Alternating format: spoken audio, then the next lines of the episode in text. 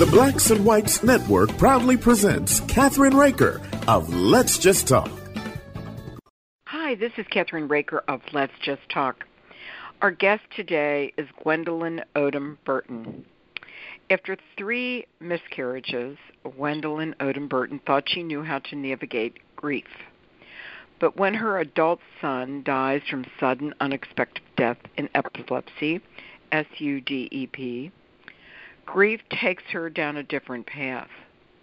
You don't know just how I feel offers gentle validation, highlights common grief experiences, rarely discussed and often minimized, and provides insight for fostering sympathetic, empathetic dialogue for the bereaved and those in supporting roles. I want to welcome her to my show today. Uh, welcome to our show, Gwendolyn. How are you today? Thank you so much, Catherine. I am doing well. It's so good to be with you today. Well, thank you. I appreciate that. You know, I think I think when people die within your family or your son or your daughter or your brother, there is it's hard to explain, am I correct? That's correct. Absolutely. Uh, I believe it's hard to explain because sometimes there are artificial uh, timelines and there are misconceptions and myths that surround certain deaths. If someone very close to us, our immediate family, uh, as you've noted, uh, passes away, it seems to uh, give give the the griever or at least those who support the grieving person some some kind of artificial guideline and that's not necessarily true. And then as the griever we take on those guidelines because that's what we've been taught or what we've seen modeled before us in the past. Well you know your book offers a unique ex- experience unique perspective for people who are experiencing grief. What would you say is the hardest piece about the grieving process? I believe that the hardest piece about the grieving process is is twofold because for the grieving person and then for the support person, though they're the same, they are handled quite differently. I believe one of the hardest pieces for the grief the person who's grieving is uh, understanding their own grieving process and understanding exactly uh, what grief is and how to navigate that process and asking for help as they're in that process. And then for the person who's supporting the grieving person, it's often difficult just knowing how to best support them. What should I do? What shouldn't I do? What should I say? What shouldn't I say? Now, what's important, I think, is for you to share your experience and your story. You lost, you had three miscarriages, and then um, your son was actually how old when he passed?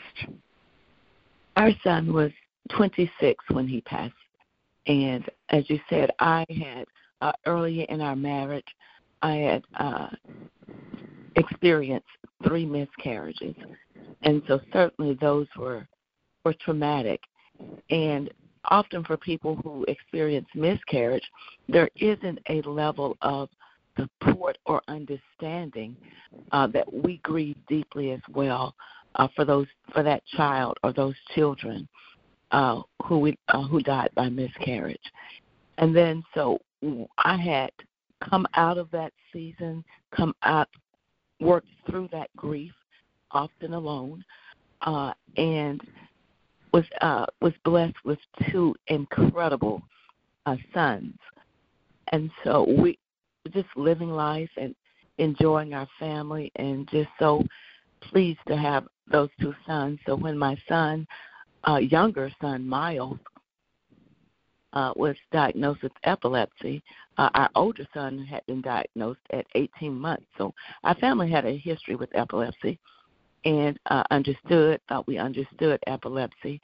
Uh, so when Miles was diagnosed at t- age 20, we were quite surprised, but his epilepsy was controlled. And then in 2016, he had a seizure uh, and was face down in his bed.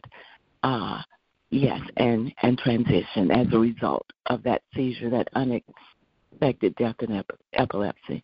SUDEP. How often or how long do the bereaved receive grief support from others? And how do you know how do people handle it the other side of it? If you're a mother or and your daughter say for instance loses her husband or a child i think that we think that or most people think that grief should end after a certain period but really it doesn't does it? It does not and that's one of the mis- big misconceptions catherine is that people tend to think that after a month or two months a year even five years that uh, grief, our grief has ended. But as has been noted, grief, there is no timeline for grief. Navigating the grief process and working through our grief takes as long as it takes. And that's different for every person. No two people experience grief the same because no two people have the same relationship with our loved one who died. Um, even siblings or spouses, uh, parents grieve the same person differently. And so that artificial timeline uh, just spreads throughout uh, our relationships, our friends, our family, our acquaintances, our coworkers. And people tend to often tend to think that we're okay, that we're quote unquote over it, over it, have moved past have moved on. And those are phrases that we may tend to reconsider. Uh, you know, move on and uh, they're over it. Uh, when often when people think that we have, I'll say, move, moved forward, I'll, I'll use that term, that we are often just uh, coming into re- the, the acceptance or just the realization or learning how to live with our the loss of our loved one. We're just recognizing or accepting that they're gone. They're no longer here with us. And what would you suggest to someone, especially the person that's on the outside or the supporting person of the person that's lost um, a, a husband, a wife, a child, a brother, a sister, an aunt? It could be anyone that you're really close to. How does that person cope and how do they handle even discussing it or talking about it with that person that's lost? Yeah yeah and and that's often one of those very difficult uh relationship uh, dynamics when we're dealing with grief because the person, that support person, that person who wants to be available to the grieving person, that family member, friend, whomever, it's often difficult for them to know exactly what to do or exactly what to say. And so one of the first things that I would say is is to recognize that we're not going to always get it right. We're not going to always give it get it right but to know that there are things that we can do.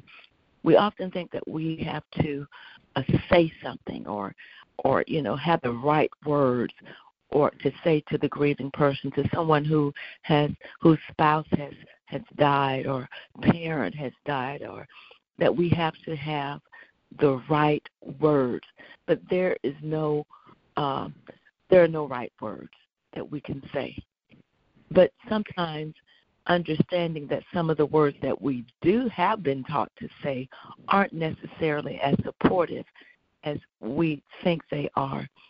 Uh, but just being available to that person, sometimes all the grieving person really wants or needs is for someone to sit with them and just to be present with them and to listen. If we want to tell a story of our loved one, a hundred times over just to be available to listen, not think that we have to fix that person, not think that we're responsible for making that person feel better. Because when we're grieving, uh, it's it's not often that there are any words that a person can say uh, that will make us feel much better, but just to be willing to sit in the pain, to sit with us in our pain, to sit with us in our tears, to sit with us in our present state, and allow us to grieve. For children, it may be harder, um, especially young children, um, dealing with grief. They may not cry, they may not um, act out certain things. They may keep everything inside. Whereas you, as the parent that have lost uh, a husband or or a child, you can very easily cry. You can very easily whatever. How do you handle the child that you're living with that's lost her father? Say, for instance. Yeah, children grieve much differently than adults, and number one, just uh, understanding that for one. Uh, a child can uh, be with us and maybe very sad one moment and outside playing with their friends and just laughing and uh, as if there has not been a, a a death in the family but just being available to our children and letting them know that it's okay it's okay for them to cry. It's okay for them to be sad. Because as parents, what we often do is we suppress our own grief. We cover our own grief so that uh, for the sake of our children, because we don't want to our children to see us cry. We don't want our children to see us sad. But to by uh, get, allowing our children to see our grief that validates their own grief and gives them permission to express their emotions. It gives them permission to say, if mom, if dad, if grandma, grandpa can cry, if my sibling can cry, then it's okay for me to cry as well. And it teaches them healthy, uh, a healthy, a healthier way to grieve but understanding that children are differently. And sometimes it's helpful to get our children, if as parents we feel that we aren't uh, able or capable or that we have the ability to uh, speak to our children in grief or to get to help our children navigate grief, then it's okay, understanding that it's okay to get uh, to have someone else, a counselor perhaps, uh, a therapist, to help that child navigate their grief journey. And on that note, we need to take a short breath. And the book is, can you give the title again, Gwendolyn, if you don't mind? The book is, sure. The book is You Don't Know Just How I Feel Hope for the Grieving Heart. And we'll be right back on Catherine Raker's Let's Just Talk. We'll be right back. You're listening to Let's Just Talk with Catherine Raker. Did you know that memory loss now affects almost 7 million people in America? And the Alzheimer's Research Foundation estimates that by the year 2050, there will be 50 million people with dementia in America. Are you preparing your family, especially your grandchildren, for this issue? This is Dan Perkins, and I'm the author of a new book for children ages 9 to 12 and their families to help them understand that it's not their fault when Grammy can't remember them. Why Can't Grammy Remember Me is available at Amazon or through your local bookseller. Don't make your grandchildren part of the lost generation. Every now and again, we get a great book to read. But how about having three great books at the same time by the same author? This is what we have in the Master Storytellers Bundle with Sad Eyes, which is a story of an unlikely hero, a woman who rose to the occasion during World War II, and finding the love of her life. Also, the bundle has two historical volumes of Abraham Lincoln the second assassin. Just when you thought you'd heard everything, read everything, knew everything, you have no idea how this one is going to end. Now available at hollismedia.net. For your convenience, buy now, pay later. Use the Afterpay system. That's at hollismedia.net. That's hollismedia.net. This is a great gift for reading enthusiasts. Check it out at hollismedia.net and click on the bundle. Little children aren't the only ones afraid of the dark. Millions of soldiers return from war zones with PTSD, traumatic brain injury, anger, frustration, fear, and loneliness, much of which surfaces during the darkness of night. You have the chance to change the lives of these American heroes. Songs and Stories for Soldiers was created to serve veterans who deal with the lack of sleep due to their injuries. Songs and Stories for Soldiers.us provides a free MP3 player for these men and women. With a list of 3 million songs in 16 different styles, 100,000 audiobooks, and 30,000 old time radio programs, every veteran can find something to soothe and comfort them at no cost. All our players contain an 8 hour audio program designed to help veterans fall asleep. With 1,500 plus vets now participating, it's our goal to deliver 10,000 audio players this year. To learn how you can help, go to our website at songsandstoriesforsoldiers.us. Help us to help a veteran make it through the night. We're back. You're listening to Let's Just Talk with Catherine Raker. We are back on Catherine Raker's Let's Just Talk with Gwendolyn Burton and her wonderful new book, um, which is You Don't Know How, You Don't Know Just How I Feel. And I think that's important um, in the title itself. It makes people think about it. Is that the reason why you picked that title? It is the reason, Catherine.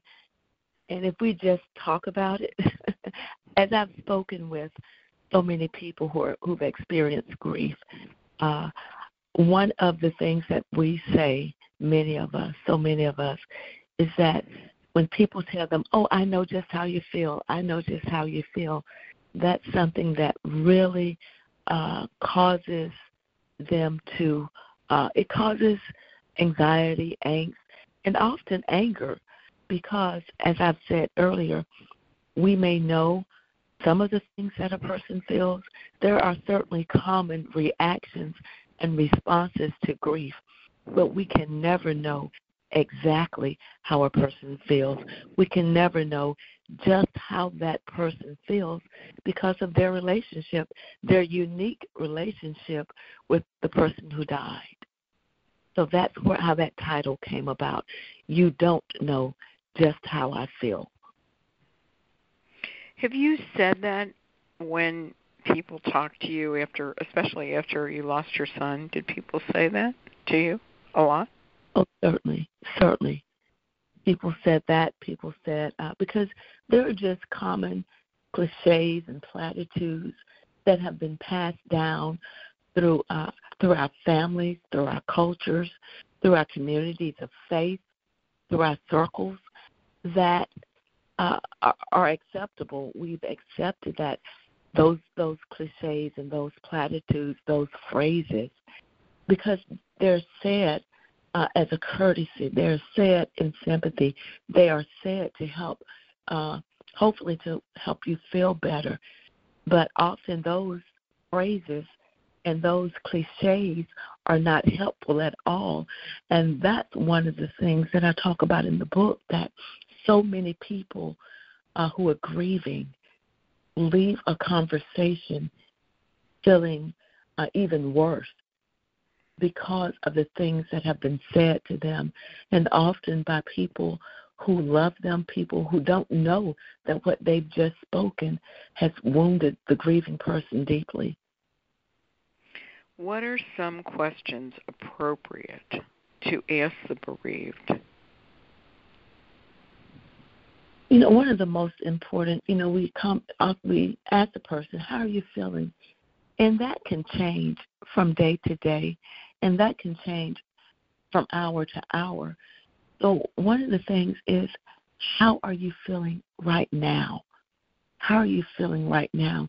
And then being willing to listen to what they're saying, how they're feeling.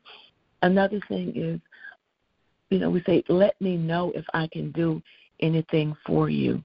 And so we put the responsibility on the grieving person to reach out to us at a time when they're often so heartbroken that and, and they're in a fog, in a mental fog, sometimes in a state of denial, and they may not know what they need at that moment. But when we're wanting or asking, what can I do to help?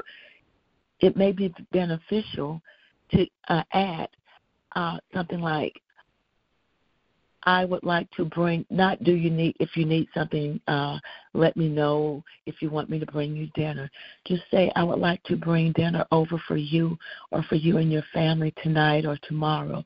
Is that okay? Offer specific help.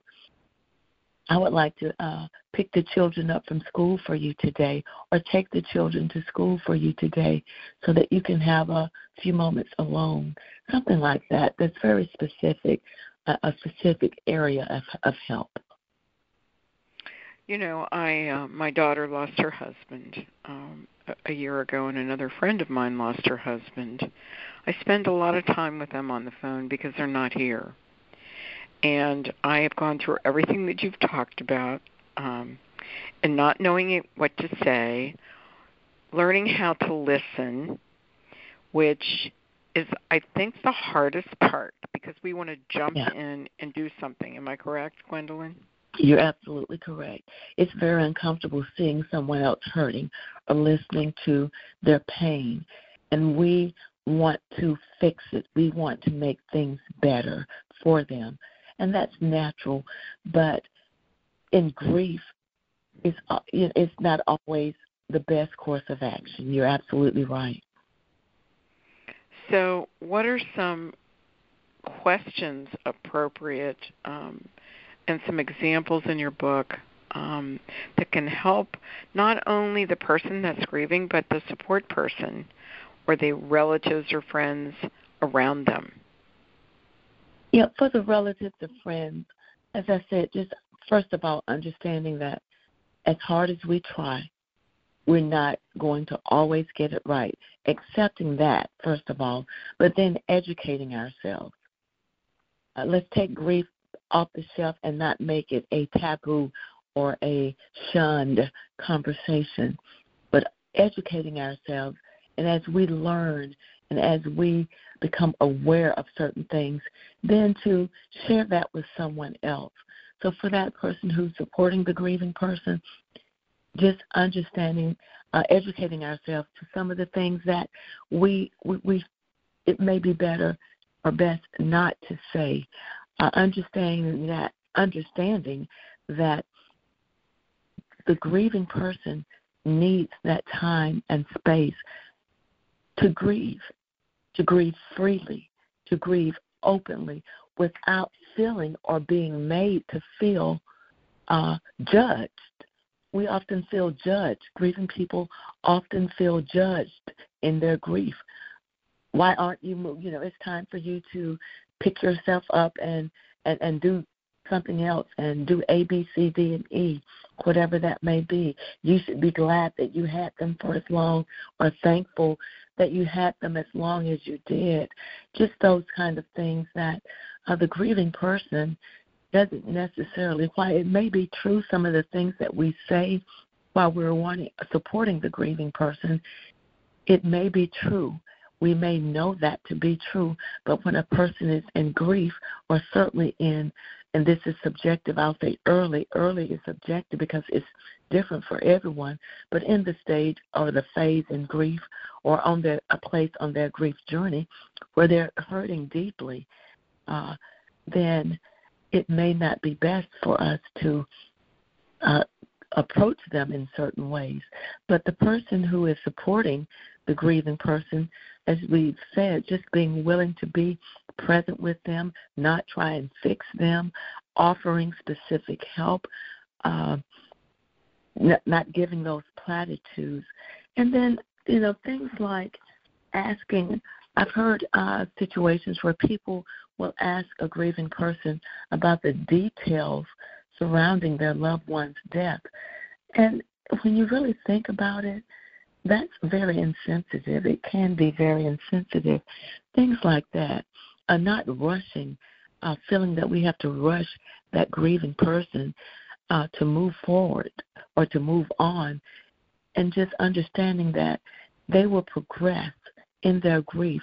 They will work their own unique grief process at their own pace.